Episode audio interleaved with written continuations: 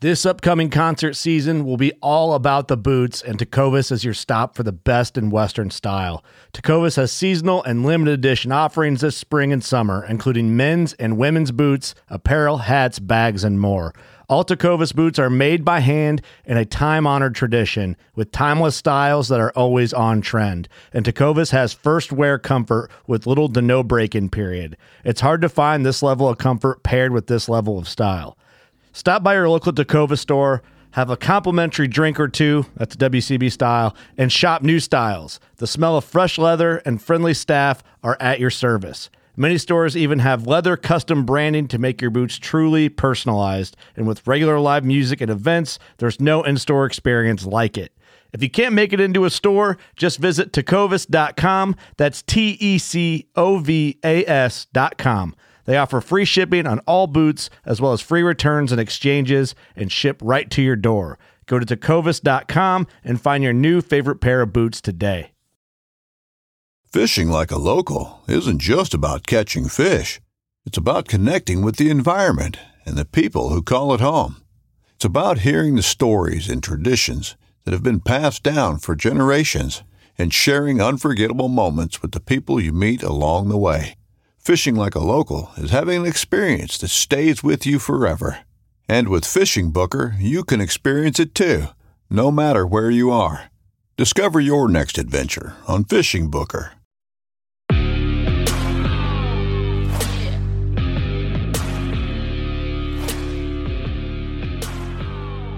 Everybody, welcome back to another episode of the Bowhunter Chronicles podcast brought to you by Huntworth.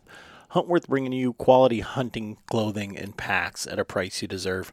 Check them out at huntworthgear.com.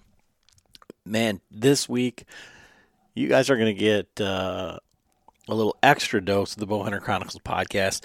If you go over and check out the Fair Chase podcast, that uh, Deer Hunters Collective that we recorded they're having uh, the first episode, um, the first part of that um, is airing this week. The second half will be airing on our show next week.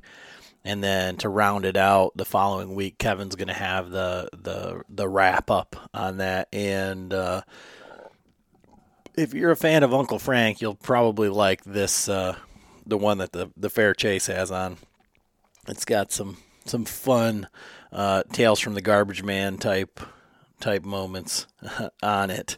But uh, this week, uh, you know, one of our newest partners, the Big Shot Targets, uh, got Brandon Perelli on. Uh, he's their vice president, I think is his official title. But um, you know, kind of serendipitous how we ended up working with them, just meeting them at the show, all that stuff heard lots of word of mouth type things, good good stuff from him, but wasn't really familiar with the targets.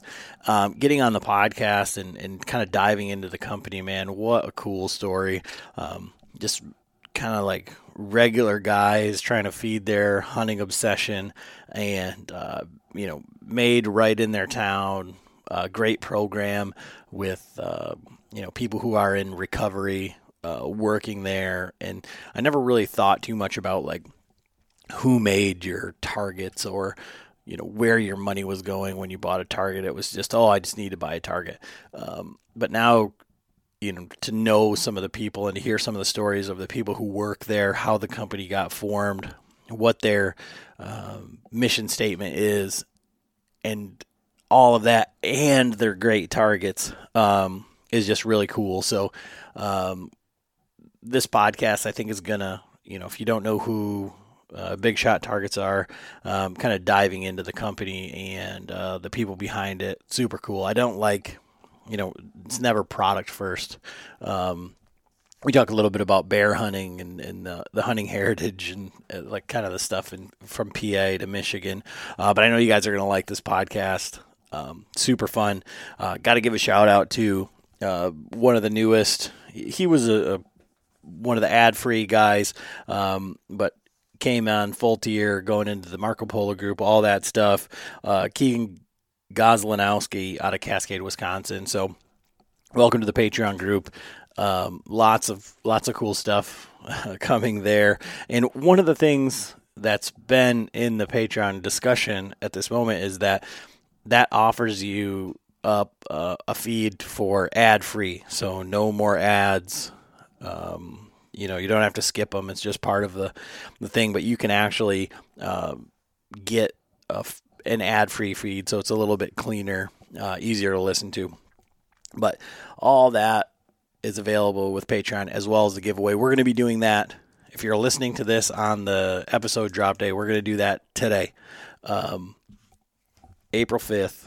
Uh, we are going to be doing uh, the giveaway. So, that being said, what are we giving away? Uh, always a package from Huntworth some arrows, a set of arrows from from Zinger. They have two different ones. They have a kinetic um, that are lower GPI, uh, thinner. Uh, I guess they're smaller diameter. Um, then they have their their momentum series um, that are heavier, uh, bigger round, but great arrows. I just put those ones together. Um, didn't do really any tuning. Um, just shot them through paper to see how they flew, and uh, really not that bad through paper. Uh, really surprised out of the box. Um, so I got a new string coming. We're gonna put that on there and get those tuned up, and really looking forward to shooting those at the Total Archery Challenge. They are. Uh, you can go to Canati uh, just Google Canati Arrows or go to their Instagram, and their pre-orders are live there. So they're available for everybody now.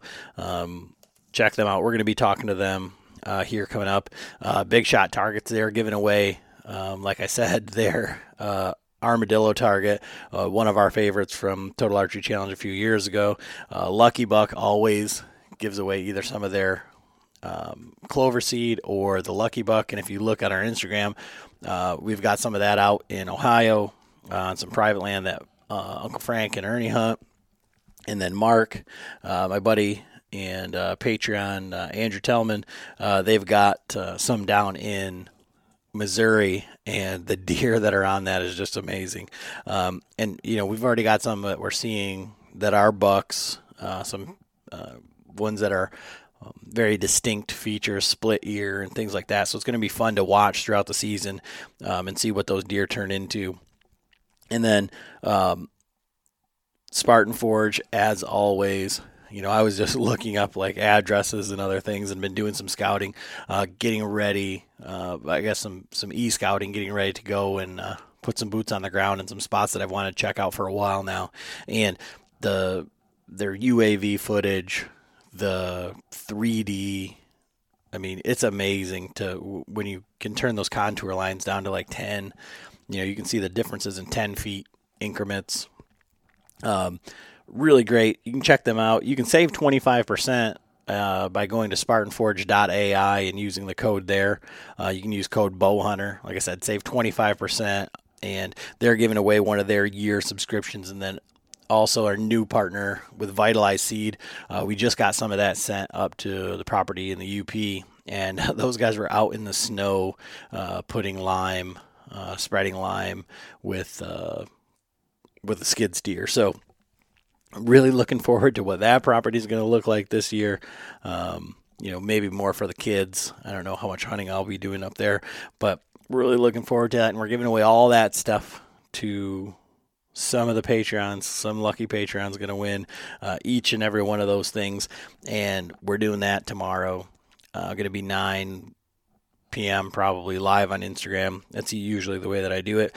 And, you know, all of that is for, you know, 17 33 cents a day uh, to help our show grow to be able to do this stuff. And like I say we don't work with people who don't give back to you know you guys the listeners. And that's what we're really trying to trying to get across here. And in this podcast I think you're really going to see that with Big Shot Targets and what a great company they are.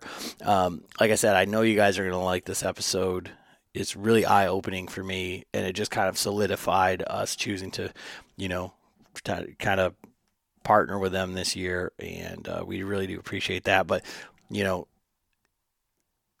go check them out if you haven't seen them after hearing this podcast.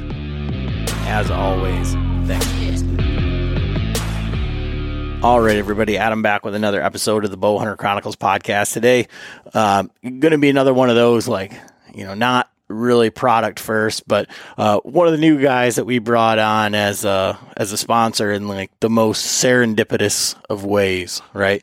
So uh, uh when I talk to people about podcasting, when I talk to people about like how we do things here, um, one of the biggest like pieces of advice that I got from podcasting, um, Ron Boehme, you guys might know him from like Meat Eater. He has the Hunting Dog podcast.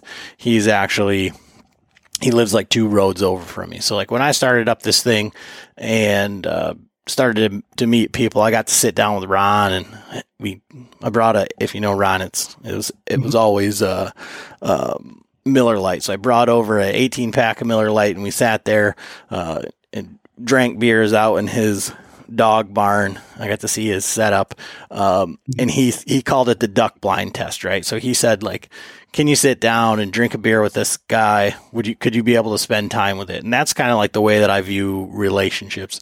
And you know, meeting Brandon at the Great American Outdoor Show there was exactly that. We're standing around drinking beer. Uh, had just talked like all weekend, Greg Litzinger's like, I got to get over to the big shot booth. Uh, we got to look at their targets. They make the best targets. And, you know, we're sitting there waiting for the concert to start. And we are like, nah, we're not going to go there for the opener. We're going to drink some beers here. And, uh, up walks the fella from Big Shot Targets, uh, Brandon Perelli, and, uh, just kind of hit it off from there. So, uh, is that about how you would remember it there, Brandon? Yeah, Adam, and I appreciate you having me on and kind of continuing that conversation that that we started there.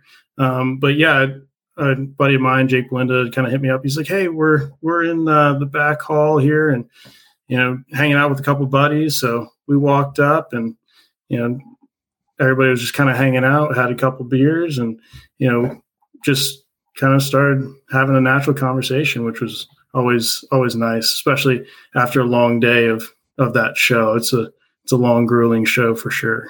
And so, how long have you been doing that show?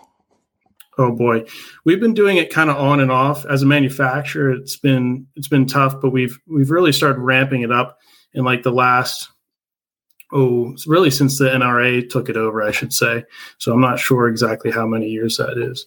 Um, and and we started doing the try before you buy range, and then ramped up into doing uh, 100 targets in the 3D course and and uh, really putting on a, a big show there. So, do you guys do any other shows like around the country? Yeah, so we kind of do um, multiple shows, more so locally. Um, a lot of 3D events that we put on, and um, so we do ETAR, which is a, a, big traditional shoot, one of the largest in the world, and, and it's really a, a cool one where people will come in from Australia, Canada, and all over the United States. So we, we have a really good time there. Um, all really genuine people, and and uh, we have a blast. But we got a couple more coming up. We got one at Montage Mountain, um, and you know, just really trying to expand into those uh, 3D courses. Okay, I'm just wondering because like going to that show for me, you know, mm-hmm. we, we have a small uh, venue like that on like the smaller scale and everybody said oh when you go to pennsylvania like when you go to harrisburg like it's huge it's the biggest thing ever and uh, walking in there was like oh my goodness even if you did never went to the gun side even if you mm-hmm. never ventured in that just the archery hall and then kind of like over where latitude was in that like other product category and you had to walk through you know a whole hall full of just outfitters and then all the fishing and all the boats and all the everything. So I just wondered how does that compare to like anything else that you guys have, have done? Yeah, I mean, really, the Great American Outdoor Show is unprecedented as far as the volume of outdoorsmen and, and really the mix, right? You get a little bit of everybody there. Um, but yeah, it's really unprecedented as far as that goes. And and we've done uh, shows all the way down to Virginia, Georgia, and uh, all the way out to Michigan, in fact. And um, it's just a very, very fun, unique uh, crowd. Um, but as a vendor, definitely, definitely uh, gets you the exposure that you want. So, from like a, a personal side for you, uh, mm-hmm. growing up, like when were you introduced to like archery and hunting and and all of that? Man, my first bow, I think, I think I was a year old and just you know, I got a picture of me holding this this little plastic bow, um, but I didn't really start getting into it um, until maybe seven or eight years old, um, and and that's when we actually really started kind of forming forming the company, right? So uh, we were out back, my brother and I and my dad um, shooting, and he was kind of at the time transitioning to broadheads and uh, or excuse me, uh, fixed broadheads, and uh, at at the same time, my brother and I were getting into it and missing the target. So um, he kind of had this this period of time where he's like, "Man, I got to get something much bigger than that," and uh, so he kind of started developing uh, his own just out of styrofoam, compressed styrofoam, and uh, just really figuring it out. So for me, like I grew up, wasn't like I didn't grow up on a farm. Like my family had five acres. The neighbors uh, to the west had horses. The neighbors across the street had a farm, and we'd wake up with pigs in the front yard, or there was a cow in our garage. Yeah, there was a turkeys that lived on our garbage cans and roosted in our patio. And but my targets were you go to the neighbors, you buy mm-hmm. two bales of hay, right, and a stack mm-hmm. of the paper plates, right, and that's what we grew up with. And then you know you leave the bales out there and you shoot them until the strings broke or or mm-hmm. or whatever, and then you went and got some new ones and you know, or you know, my dad had a warehouse, so we'd get cardboard and stack it all up. And you know, being in Michigan, we had, you know, there were the places that would take the cardboard and then bale it together. So occasionally we'd have one of those, but then it'd rain and all sorts of problems. So like for me growing up, there was never any like oh my God, we're going to buy this Target or we're going to do this. Like, nah, we just got some boxes or some hay bales or, or whatever. And this is in the, you know, aluminum arrow times. Um, I don't even know that I ever like shot a broadhead into a target ever, like uh, until maybe I was 20 years old or something like that, you know, so, uh, yeah. couldn't, couldn't be much different. So like for the, from the company side. Mm-hmm. when did that start? Like, what year was that? And like, how involved have you been like throughout the process?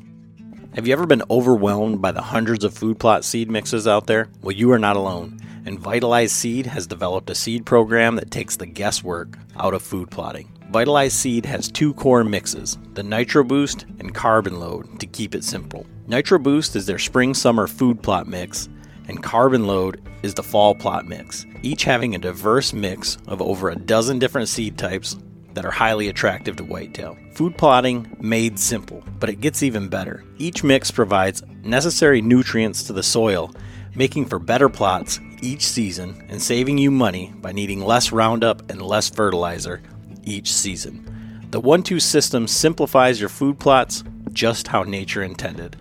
Vitalize Seed Make biology work for you. Order now at vitalizeseed.com. So we started and and this was very much on like a hobby basis, right? Like like I was saying, it's kind of like out of necessity of hey, I don't want to chase arrows. And you know, at the time we were still using aluminum arrows and once you once you hit those off of a rock, they're bent and all kinds of stuff. And um, you know, we were spending more time chasing arrows than actually shooting. So um, it really started in 2003, and um, at the time, my dad was still working full time in sales, um, and and that's kind of how um, you know that that got started. But uh, really, from there, he started talking to a couple buddies at the club, um, and they're like, "Oh man, that sounds pretty cool." So he started making I don't know one or two here and there for those guys uh, to kind of accomplish the same thing, right? This was this was on the cusp of that that era that you're talking about, where hay bales and and just kind of compressed cardboard were really getting it done to uh, maybe maybe we could uh, use something a little bit more effective. So that's when that's when this really started. So back in 2003, but um, it wasn't until a few years years later that he officially started the company. Right. So it took a couple of years of kind of one buddy telling another, and then you know they kind of just had that chain reaction that that grassroots uh, start. So um, from there, uh, we just went from club to club, doing 3D shoots uh, and and dragging a few along. So that's that's kind of how it started, just like really grassroots in a way.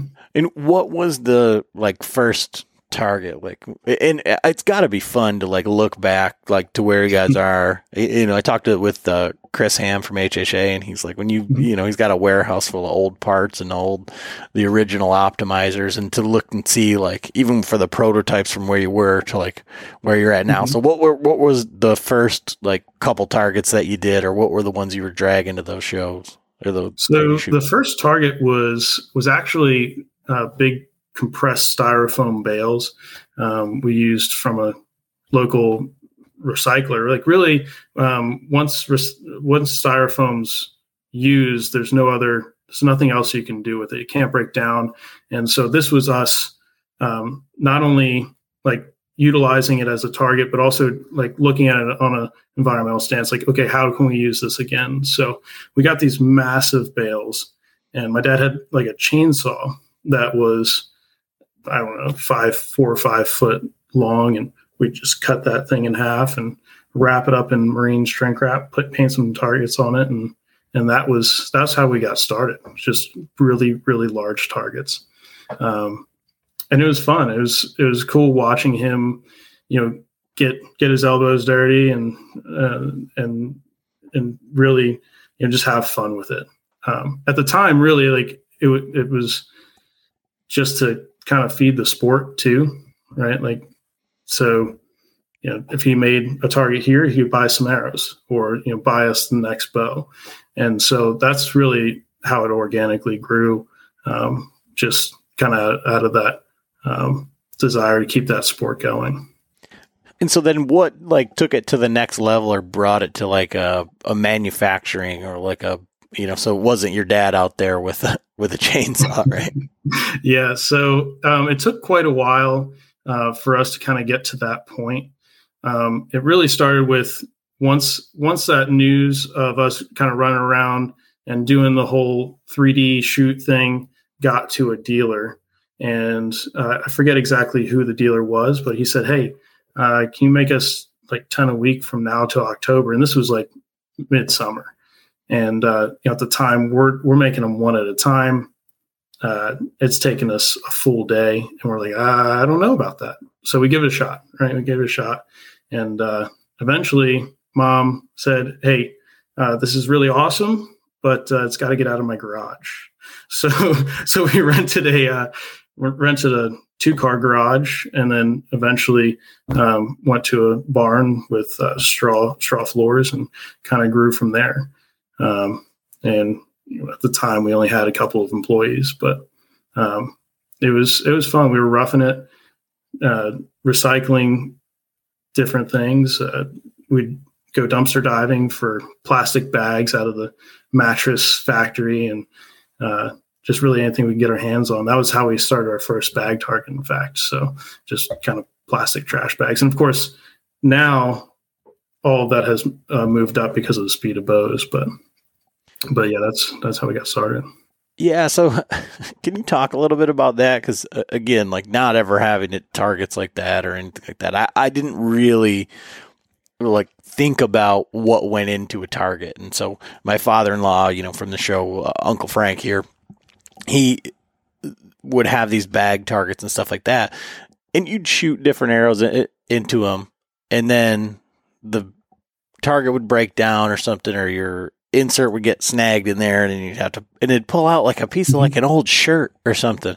I'm like, really? Is this what's in these bag targets and stuff like that? So like for for guys who you know wonder about like the I guess the evolution of the bow target, like where you guys were, where you're at today. Like I remember those big, like wrapped targets mm-hmm. with all the like you're talking about with the with the like I don't know like saran wrap on the outside of them, um, mm-hmm. and then the the stuffed ones with uh, clothing inside or or whatever. Um, mm-hmm. But like, what has is it, has it been just bows, uh, the speed that's like created the evolution of the of the target? Yeah, so um, the the bows the bows are always kind of pushing the target companies to to get better and to improve or Im- improve the experience for the end user.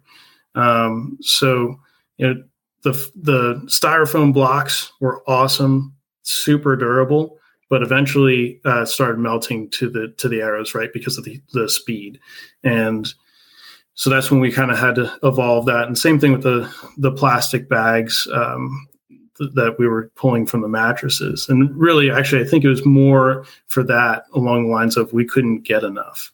Um, we were spending more time dumpster diving running all over town trying to find stuff to uh, to stuff in there. So um, without getting like too in depth with it essentially um, we have to you know, find something that's not going to melt to an arrow and um, also give it a soft landing. So you kind of have to find uh, the happy medium, and that's always kind of the trick to the trade is is finding that that happy that happy medium of uh, soft landing and making sure that arrows aren't going to get stuck in it, right?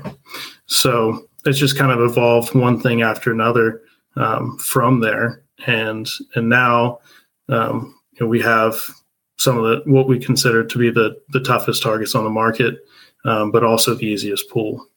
So, so with that, like when you, um, you know, you started that that evolution, but like at what point does it does it go? Because I mean, if you go to your website right now and you look at mm-hmm. the the targets, I mean, it's you know everything that you would expect from you know, uh, I would say like a higher end target company, right? So mm-hmm. I don't see styrofoam bale you know I, I, don't i don't see like yeah. rudimentary uh type thing so at what point does it end up being okay now we got to do 3d targets now we got to jump into to this side of it and what is the process for that where you can't really mm-hmm. just go dumpster diving for you know a mold or you know whatever you're dealing with these new uh, polymers and foams and stuff like that so mm-hmm. it, it, that seems from um, someone that's like a you said your dad was in sales mm-hmm. right mm-hmm. that doesn't seem like the source i mean I, I, go back to like the other guy that i talked to from the the show there with the um the velvet lock and the the the the fan lock and that sort of stuff. Like you, I, I, I feel like most people who don't have a background in chemistry are just mm-hmm. like, okay, well, you know, I'm going to mix these two things together and see if it works. you know, I'm not just going to, yeah. you know, create a mold with my chainsaw and fill it up with spray foam and then go mm-hmm. from there. So, so like, what's that like? Yeah. So, um, I guess the, the, the basis of that is, although he was in sales, um, he was kind of the the visionary for this, and I think like kind of always had um, in the back of his mind that he wanted to do something for himself. Um, so uh, he had actually previously had a, a tech company and uh, and and ran that with a partner and and uh, and then they exited actually right before um, you know the dot com crash and so like I think in the back of his mind, he was kind of always like looking for something else to do, but um, with his hands. I think he likes to be outside or or active, um, and sitting behind a desk doesn't doesn't really do it for him. So, um, my dad's always coming up with new things and new ideas on how to do things. Um, so, really, um, like his his idea of staying kind of like one step ahead and and uh, and trying to trying to uh, be ahead of what the customer needs is is really kind of what's what drives him. And uh, I would say I would say that's it. Yeah, just the the desire to to do good for the customer. So that's that's what kind of guides it. And what but what was like the first 3D target that you guys did? And how big of a I guess how big of a decision was that too?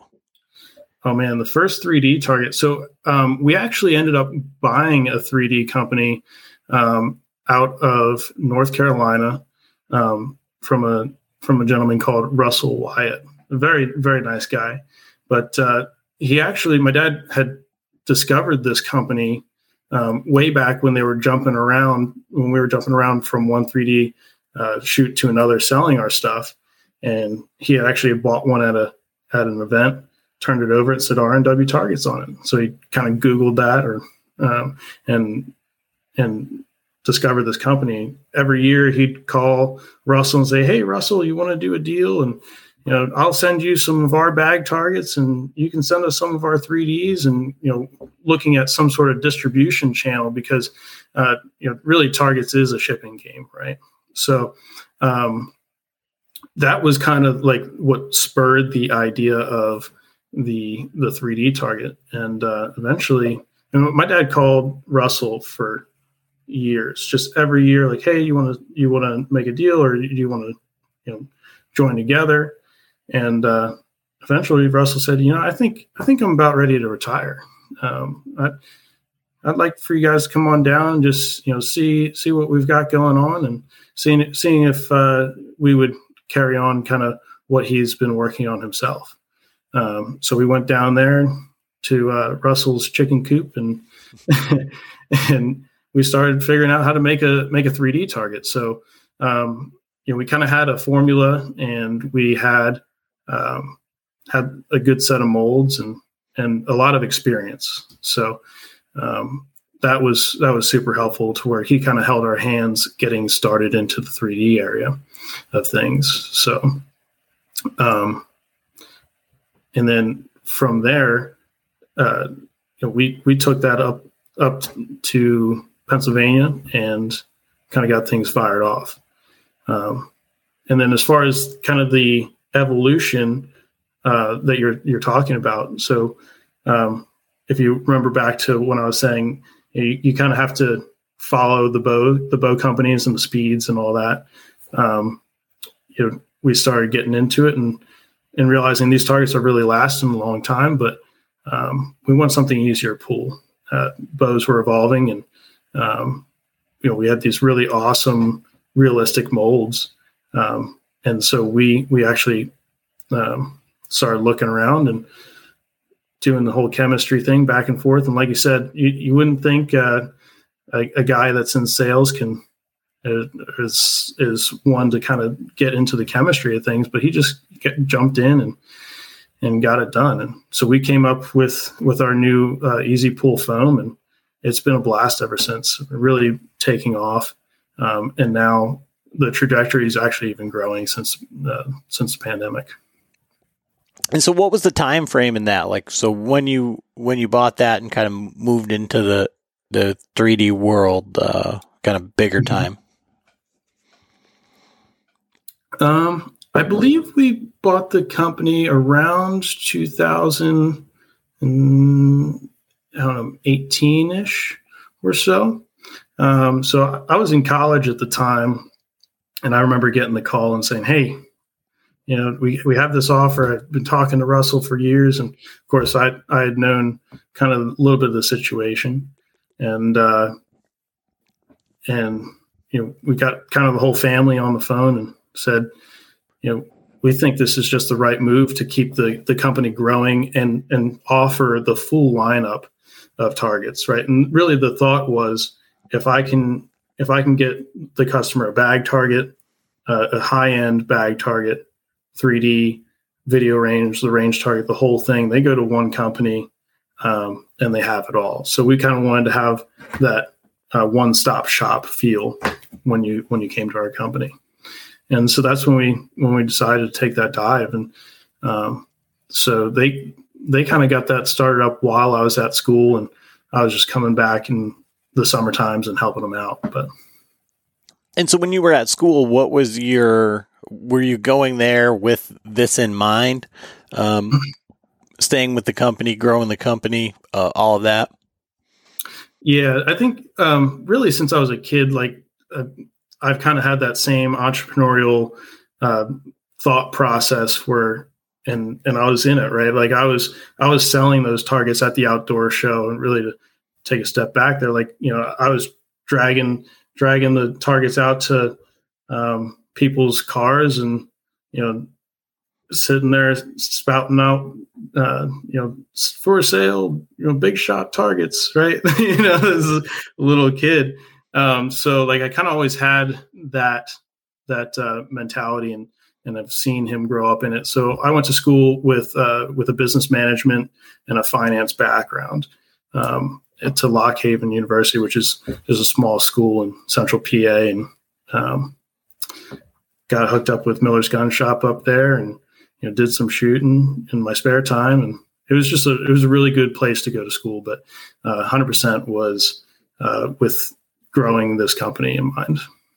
So one of the things that I uh, I was telling Brandon earlier, like I was I was thinking about this podcast and and and thinking about um you know working with them and and, and everything and I've never really put a whole lot of stock into like where my target came from, right? And I, mm-hmm. I, was thinking about it from many of these like ones that you'd buy uh, from a big box store, and even the ones that you would, you know, go on and, and order. Um, a lot of them are owned by a big conglomerate, right? So. Mm-hmm uh, Morrell targets, or I'm just trying to think of the ones that you see the Glendels, yes, all Feradyne. Feradyne's a, a, big company, right? Um, and uh, Delta McKenzie. So yeah, a lot of a lot of companies in in the outdoor industry are kind of owned by these conglomerates that have you know kind of big money backers and or, or have been in into it for years and um, you know there is there is uh, definitely um, a, a fun aspect of dealing with a with a family company, right? You call in and you get you know me or Hunter and Amy. Um, you kind of know who you're going to talk to. So, um, yeah, that, and that's kind of what I was getting at is that I, I I never really like put a whole lot of like you know stock behind that or or whatever, mm-hmm. but now you're dealing with a, a real person, a real company. And then you guys have some pretty cool stuff going on, like with your staff and in the shop. Did you want to talk a little bit about like what you guys are doing there? Yeah, absolutely. Um, you know, really from the very beginning, um, we've been kind of on this this path of you know trying to do uh, uh, something that's really awesome for the environment um, like I said, with with the whole recycling aspects of things. But we also want to do uh, good for uh, the customers and for the local local economy. So um, also the people that that we work with. Um, so, like I mentioned, Amy, she's been with us for uh, ten years now. She just celebrated that, and uh, and her husband John's right behind her. Um, but uh, recently, we've been kind of working with a, uh, a recovery program um, to where we're working with people uh, every day who are working to better themselves, and that's been just like a, an honor and inspiration to us. Um, it's been it's been really good, and and these guys come in every day, and you know a lot of these guys are just ecstatic to be here. Right? They they might have been through uh, things that that um, man, sorry, I'm getting a little, a little choked up here uh, trying to trying to talk about it, but you know they, have they've, they've really struggled, and uh, you know this is this is a portion of their life where they're getting to uh, you know kind of get a restart, right? Um, and some people uh, didn't have all the opportunity when they when they first started out.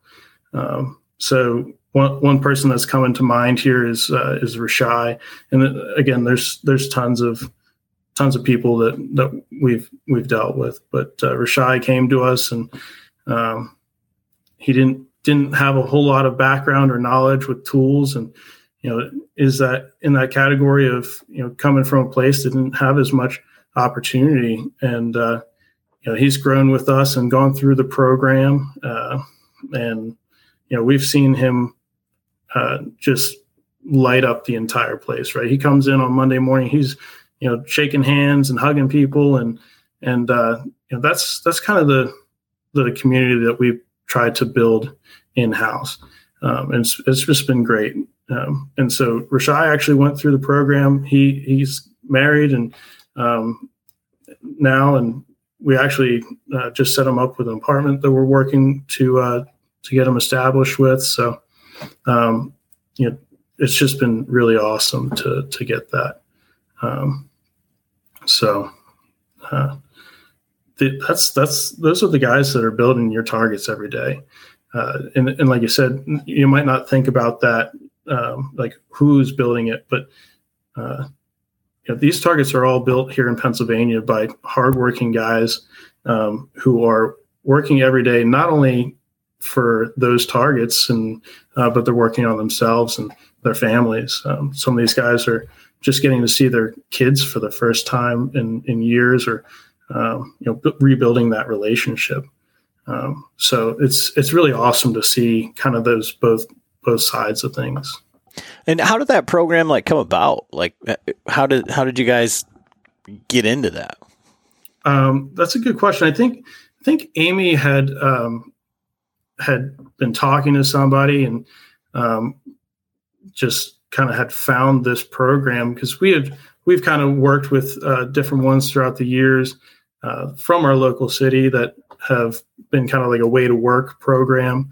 Um, and kind of uh, fulfilling those those um, opportunities for people to give them you know that stability that they need. So it's kind of always been like behind our our company to do something along these lines. So like um, our our whole thing is um, if we're doing well, um, it's the result of us doing good and it's good for our for our customers, for our people, our local economy, and for the environment. And uh, you know that's that's really driven us for everything. If we can just make a really good product for to deliver for somebody, then they're going to come back and they're going to uh, you know respect our company or not respect our company, but um, really um, put their faith in our company and come back time and time again or tell their buddies really like um, most of our most of our marketing has has been just grassroots word of mouth. Um, so, well, and, and I mean, this is a perfect example of that because, like I said, Greg, you know, was a guy that I I respect, you know, greatly, both hunting mm-hmm. and in like the the shooting world, right? Mm-hmm. If he's saying you guys make the best targets that are out there, like I don't have to like Right. I don't got to do anything. Like you know, I I trust what what Greg has to say. You know, and uh, that speaks volumes. Like like you say, and mm-hmm. to then learn that okay, these are real people behind that, and then to go one further and say, well, this company is you know helping people out in their town, they're making an impact on people's lives, um, mm-hmm. is much you know it's it's almost a no brainer as far as like where do you want to buy your next target from.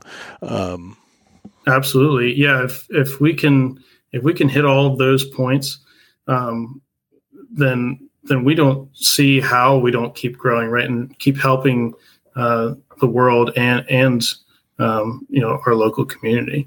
Um, so we're just going to keep keep plugging away and keep um, helping everybody that we can. So for you guys in uh uh with a 3D target sense, mm-hmm. right?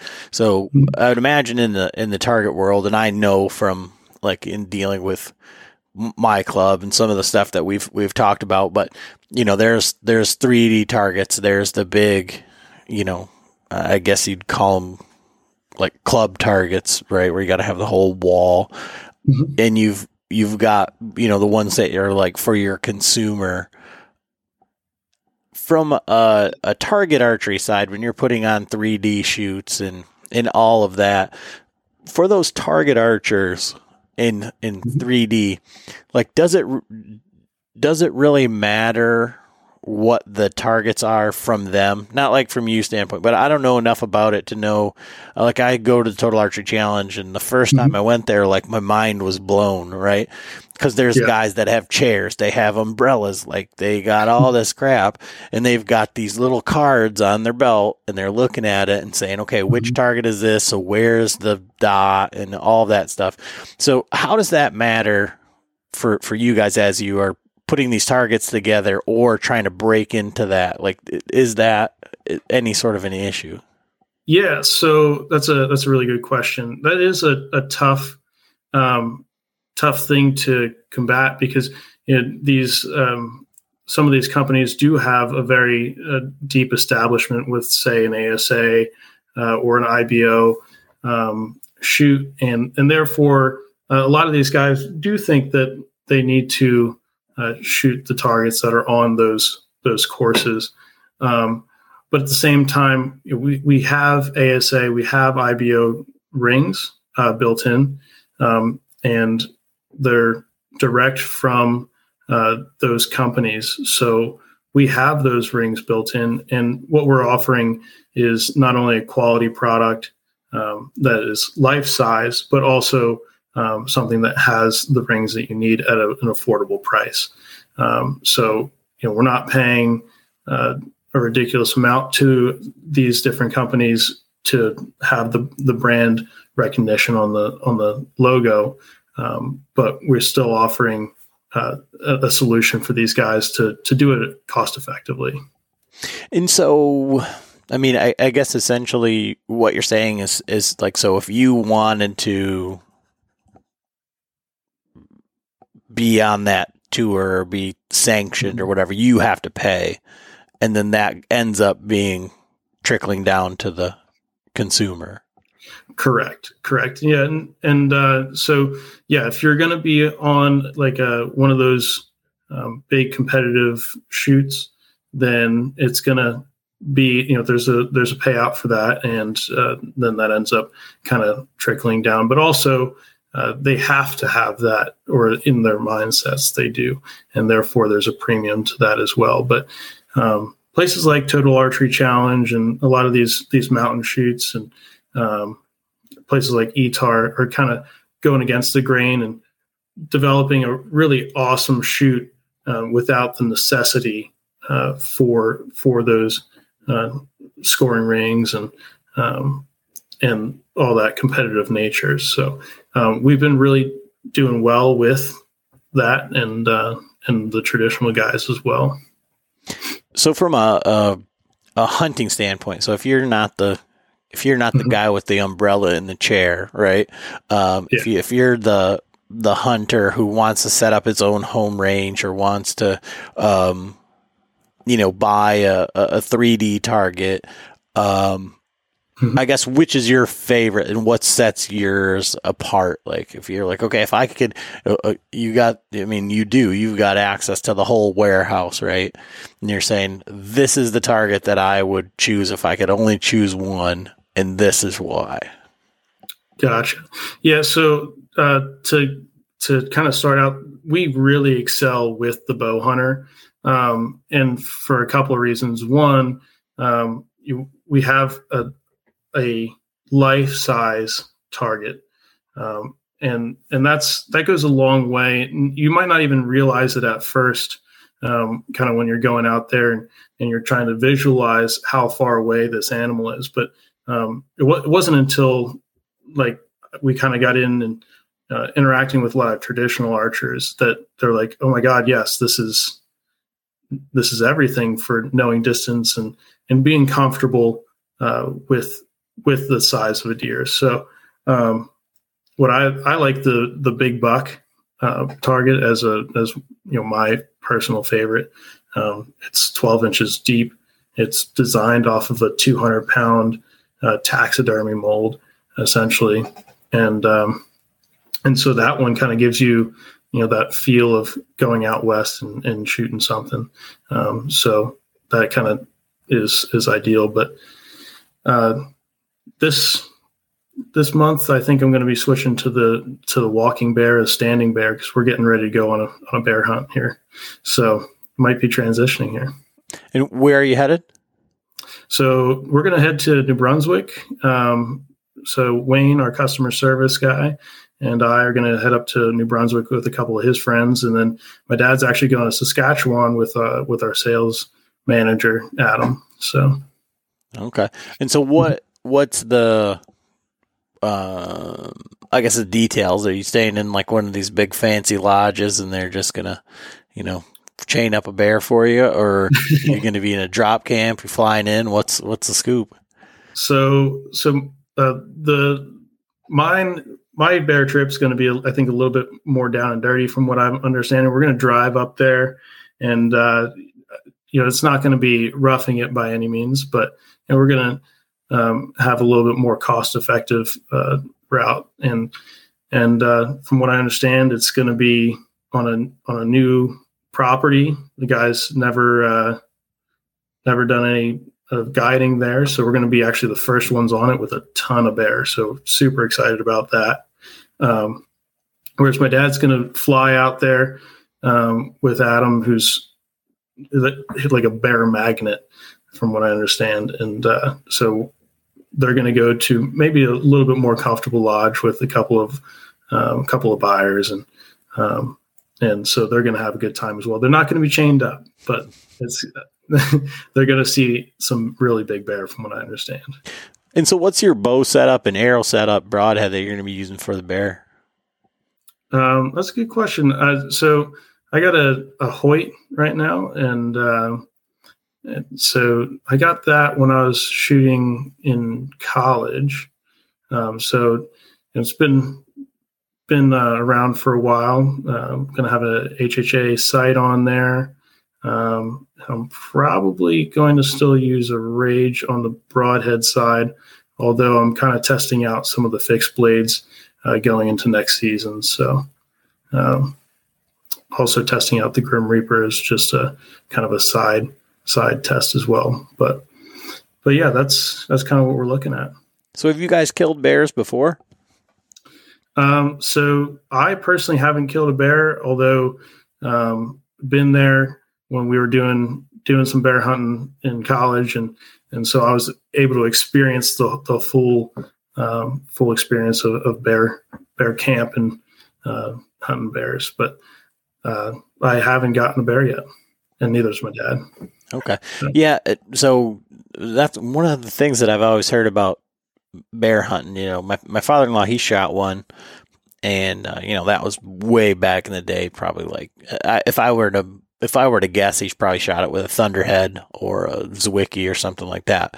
But mm-hmm. um, you know, they always talk about bears and how much they bleed or don't bleed, and how much it gets caught up in the fat and the fur, um, and, mm-hmm. and all of that. So I always I always find it interesting to like hear what people are using or see if they've got any experience. Like I, man, this year I, I would think that I would draw. I thought I was going to draw last year for here in Michigan with a. Mm-hmm. I got, I'll have I think six points this year. So I, I I would think I would draw for one of the units where I'd like to.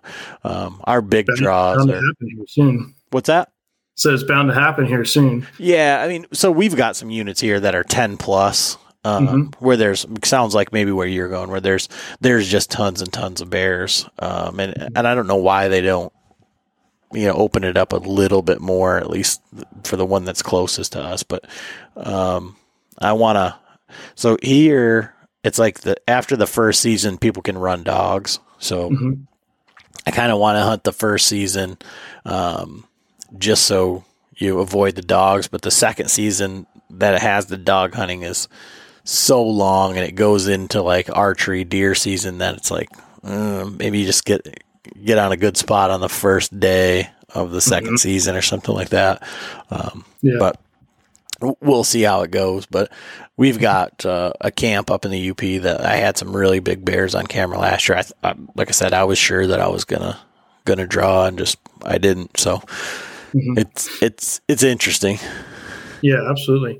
And going back to your to your broadhead thing, I mean, um, that's kind of what's kind of guiding this uh, this thought of switching to the to the fixed blades. Is it's like they they do um, you know have a lot of fat and it you know covers up that hole. So um, you know, I just kind of decided recently that we're going to go on this trip. So I have until June to kind of figure out the setup, but uh, um, we're we're gonna kind of dive in. I, right now, I'm comfortable with what I have, and so that's where we're gonna start. But um, we also have a pretty decent uh, bear season here in PA, and um, we just got 95 acres up in the Poconos, so um, we're going to probably have some pretty good action there too. So it's extended season up there, so it should be good. So what was your like hunting history like? So we talked a lot about the company and, and all that stuff, but you know, one of the things we kind of glossed over is like your dad did this thing to kind of fund the hunting. So what was it growing up for you as far as from the hunting side of it? Yeah, from the hunting side, um, you know, we've we've predominantly stayed in Pennsylvania um, in, and deer hunting, um, and my favorite place to hunt is my grandmother's farm, and she's she's got a place up in Allentown. It's about forty acres or so, so uh, nothing nothing too large, but um, the farm's like always been packed with deer and um, but it's it's kind of tough to hunt, uh, uh, being that it's a kind of a transition uh, uh, location between a swamp and like a a government property, essentially. So um, that's my favorite place to hunt. Um, but yeah, it's pro- predominantly been Pennsylvania. We've done a little bit out in Ohio um, and West Virginia. My dad. Um, my dad got a nice 10 point in West Virginia quite a few years ago. Um, and that's, that's a crazy place to hunt because it's, it's so steep, right? It's like, just like crazy how open and wooded it is. And you'll be sitting there for days and they say, bring the sunshine with you, right? Because there's no, just, sometimes there's just no sun and how deep those hollers are. But, um, then all of a sudden, bam, the whole woods light up and uh, there's deer running all over the place. And that's when he, that's when he got one. And I was able to experience that. So that was, that was really cool. Um, I, th- I think it's really cool how you like you explain that only because like being from Michigan and like the way that I grew up, like and you have to see it now being in the position where you're at and talking with so many people and dealing with so many things that you said, you know, my dad got a pretty nice 10 point, right? He, Mhm. he didn't say like it was like a hundred and X inches. He didn't say any of that stuff. He said he got a 10 point and, and like for me growing up and probably really like until I started this podcast or like a little before, like that's what everything was measured in, you know, it didn't really, Mhm. you say, Oh, I got a 10 point. Like you can uh, kind of guess what that looked like. You got a six point, like, okay, yeah, it's probably a year and a half old, you know, 10 point. Okay. You know, when you get into 12 or more, then you'd be like, okay, well, that must be a really big deer. But age, age never got into it. Like it never got into, to any of that stuff. Um, a- and I just think that that's awesome, uh, from, from that, that standpoint, because it, it also kind of shows me like where you're coming from, you know, and, and it isn't, you know, some guys who I talk to that have companies or in the industry or, or, or whatever, Yeah. um, you know, they would be like, well, you know, we're going up to this thing and it's guided and it's all this stuff. And you're like, well, you know, it's, it's not going to be too bougie, but you know, it's to, it's to be fun. Uh, like really down to earth, uh, f- from, from that, that standpoint. Um, yeah and, and and in some ways like kind of just the experience is is what it's all about right so up until we've done some guided hunts and, and whatnot, but uh, for most parts, like I said, we got uh, 40 acres at my grandmother's uh, at home. We we hunt backyards, man. It's uh, it's fun um, to to kind of sneak in and and you know, they know we're there, but you know, just kind of uh, silently do what we do. Um, so, but actually, the biggest buck my dad ever got was 13 points right behind our house, and you know, we're kind of suburbs like near near Philadelphia, and um, there's there's some decent deer out here. So, um, but but really, um, we're we're starting to get to a point where the company is kind of running, and it's it's giving us the time to go onto these hunts, and so that's what we're really excited about. Um, and I think my dad's focus is kind of going that way too. Is like, man, I spent quite a few years just heads down working hard on this on this company um, and it's now to a point where it's it's uh, giving him some freedom. And i'm also and working with my team to try to give him that freedom to to you know, buy that property and, and kind of get it to a very managed state and um, where he can go on this hunt and stuff. So that's that's also a driving factor for me well, it's pretty smart of your dad say, send this guy to business school, finance school. I'm, I'm going to do all these hunts. You figure out how to pay for it, son. If there's anything left over, you go with your buddies. yep. Yep. hey, he, he's paid his dues for sure. And no, he, he's actually, um, I think, really just excited to see people hunt. Um, like I said, they're going up there with a, with a couple of friends and, um, like my my cousin, she just got out there and and had uh, had an opportunity to get her first buck two years ago, and then last year she was actually pregnant with her with her child, and still was able to get out there and ground blind and and uh, and get a doe, and like those are the moments that gets him going anymore. It's like uh, getting getting out there with with people, with his family, and and really enjoying the hunt.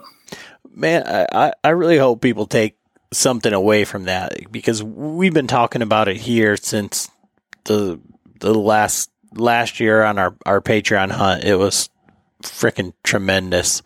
Um, just being with a, a, group of guys and, and the, the deer camp and the camaraderie and, and all of that stuff. And, you know, it, it gives you, you know, I, I, guess it's that like that, that team win type thing where yeah. even if you didn't get something, you get to, you get to see that next guy you know that there's still a chance that we're going to be tracking that we're going to be doing that and, and and and to see that alive from from that standpoint because I I feel like you know the the further you get into the industry or the more people that you get to see you get to see somehow how how selfish it gets um, mm-hmm. and, and, how um, uh, you know, there's so much like one upsmanship, right?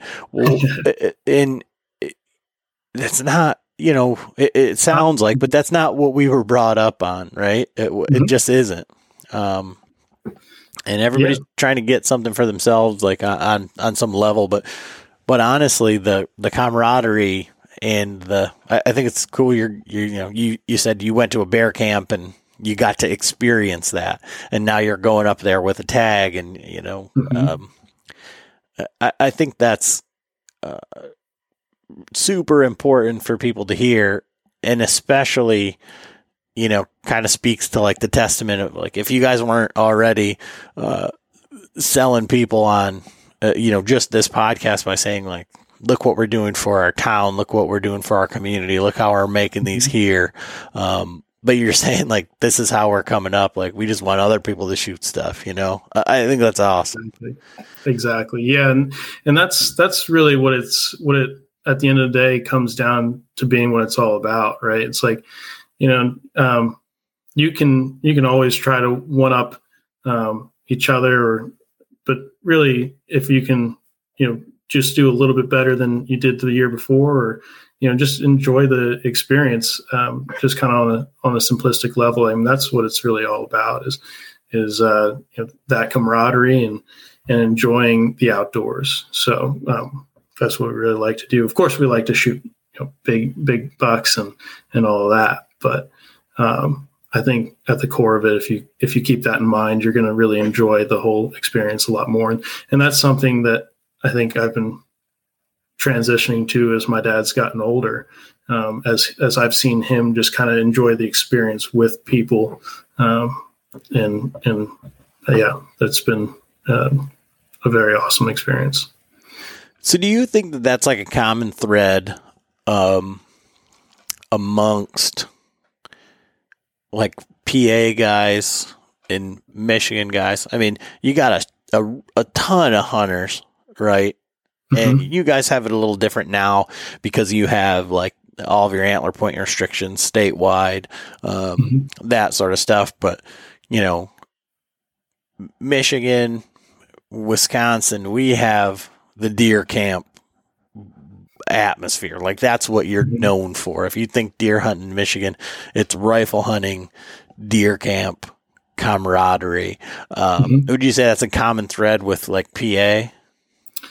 Yeah, yeah, I'd say that PA kind of has that going for it too, and you know, really like um, even for for gun season, um, like Pennsylvania used to shut down schools for the first day uh, of rifle season. Like it's it it goes way back, and uh, you know everybody kind of getting together at the cabin, and uh, you know I got to experience that a little bit as as I was going through school, where I was in Central PA, where you know there's a lot of cabins, a lot of people traveling up into those those places, and and kind of get the first exposure to that. But um, but yeah, I'd, I'd say 100 percent that that is is something Pennsylvania's got going for it.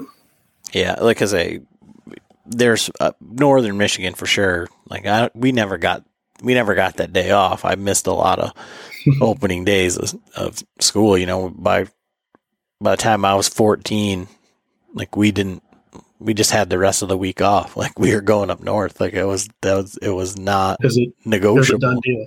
so so in the time like that my parents have been married, my dad mm-hmm. missed one opening day, and they've been married for I don't maybe close to fifty years. I'm 42, so. Mm-hmm. Um, but that was my brother was born on November 14th, and that's the only day that my dad ever missed. Uh, mm-hmm. Opening day of gun season. So my brother, until he was 14, did not see his dad on his birthday ever. you know, it wasn't until he was 14 and could go that mm-hmm. he got to celebrate his birthday with with my dad. So mm-hmm. it's yeah. just the way that it was. It yeah. was not negotiable. like, and then he got to start seeing, you know, the the full experience of that, right? Yeah. Oh yeah. Like why why it was so important, but mm-hmm. yeah, it, it, but like I say, just you know, just from like full circle how we started this, you know, it, it ends up being that that whole thing is like who do you want to, you know, uh, stand behind or whatever? And like for for you guys in your company, not only do you make good products, not only do you you know help your community and all that, but you're that same guy who could share that same deer camp and it wouldn't be like oh look at me look at all the stuff that we do uh, mm-hmm. you'd you'd be there you know just rooting for everybody else just the same and and I think that that really does speak volumes for you guys yeah, absolutely. And you know, we're we're getting excited to where we're getting a uh, a kind of camp started there. Like I said, we we bought that acreage up in the Poconos, and uh, you know, we're talking about off the grid cabins up there and kind of a little cluster. And um, we already do have one kind of locally. So we're, you know, it's a it's a little bit of a hike, but we can kind of we can hit both my grandmother's farm and this acreage and and get people placed. So um, you know, if one spot's hot, we can head over there, um, and vice versa. So um, we're getting our own camp established in that area, but um, it's it's just an exciting process to kind of get that property up to speed. So we actually, um, my dad had somebody come in and and we walked around and looked at the different uh, terrain and trees and all this different stuff to to really get it up to speed quickly. So um, so that he could really experience um, other people getting involved and getting involved himself in uh, in the the management of that area. Well, that's awesome. So for for all of this, like where can people follow along with like your your bear hunt and uh, if they want to check out the targets, they want to um, you know follow along with what you guys are doing. Like where can they do that? Um, so we're on Facebook and Instagram, and actually we just started a TikTok as well for uh, Big Shot Archery, and then also I do Facebook and Instagram. Uh, Brandon P ninety eight. Um, you can follow me on there as well, um, and really just excited to um, share that experience with these guys. So uh, we're going to start kind of ramping a lot of that stuff up, and uh, you know make sure that everybody can kind of follow along. Awesome. Well, thanks for taking the time with us, Brandon. I really appreciate it. And uh, like I said, I'm I'm looking forward to seeing you with the, one of those big bears hang, holding them up and uh, and all that. So thank you, Adam. Adam, it's been a pleasure. Really appreciate it. Yeah, not a problem.